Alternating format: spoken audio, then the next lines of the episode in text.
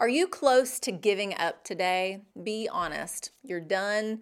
You've had it. You're ready to throw in the towel. Maybe you're feeling like you just can't win. You try and try and try only to keep coming up short. I don't know what weighs heavy on your heart, but right now, at this moment, I'm here to tell you don't give up. Wherever you are, whatever you feel like you're losing at, take a step back and regroup. Look at it from a different angle. Take a deep breath. Talk to a trusted friend that's walked a similar road.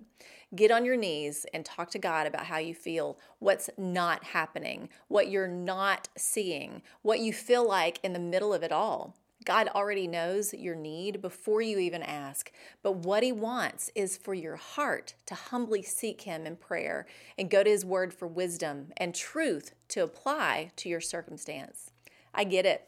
We've had some crazy days, and life is a lot right now. There are days I just want to pull the covers up over my head and not even get out of bed. But then I remember 1 Thessalonians 5:18 that says to give thanks in all things. So, even in the trying, when we aren't seeing the results we had hoped to see, we can give thanks in the process of falling and getting back up again. When I was young, my dad was teaching me how to drive. We were on some back roads coming back home from a trip. I was driving. He had at the time what you would call a vintage car. I believe it was like an early 70s Dodge Dart. I remember taking my eyes off the road and looking down. I wanted to change the radio or adjust the air conditioning. When I looked back up, a mailbox was crashing through the windshield. Yep, while I was looking down, I had unintentionally veered to the right just in time to hit a mailbox. I felt like a failure. I felt like a loser. I was ashamed. I thought, what a stupid mistake. I was afraid my dad would be so mad at me. But you know what? He wasn't. We stopped, assessed the damage, made it to a repair shop, got it fixed, and then you know what he did? He made me get back behind the steering wheel to drive.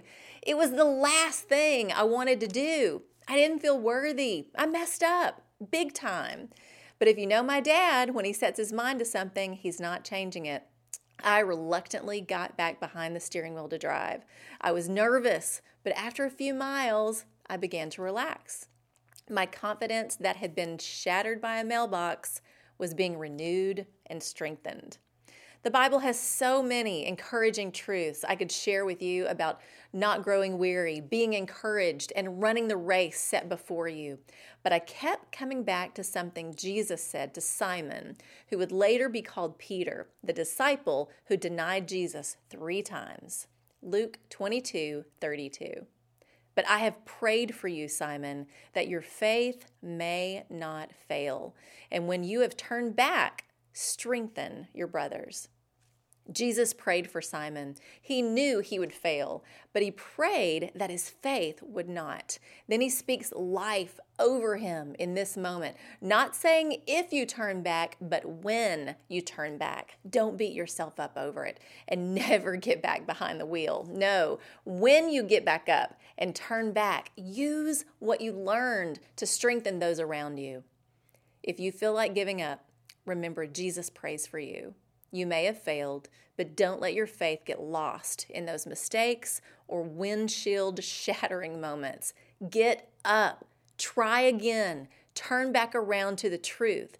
You are loved and created for a purpose, and God is using every single moment of your journey, the wins and the losses, for your good. That's the truth.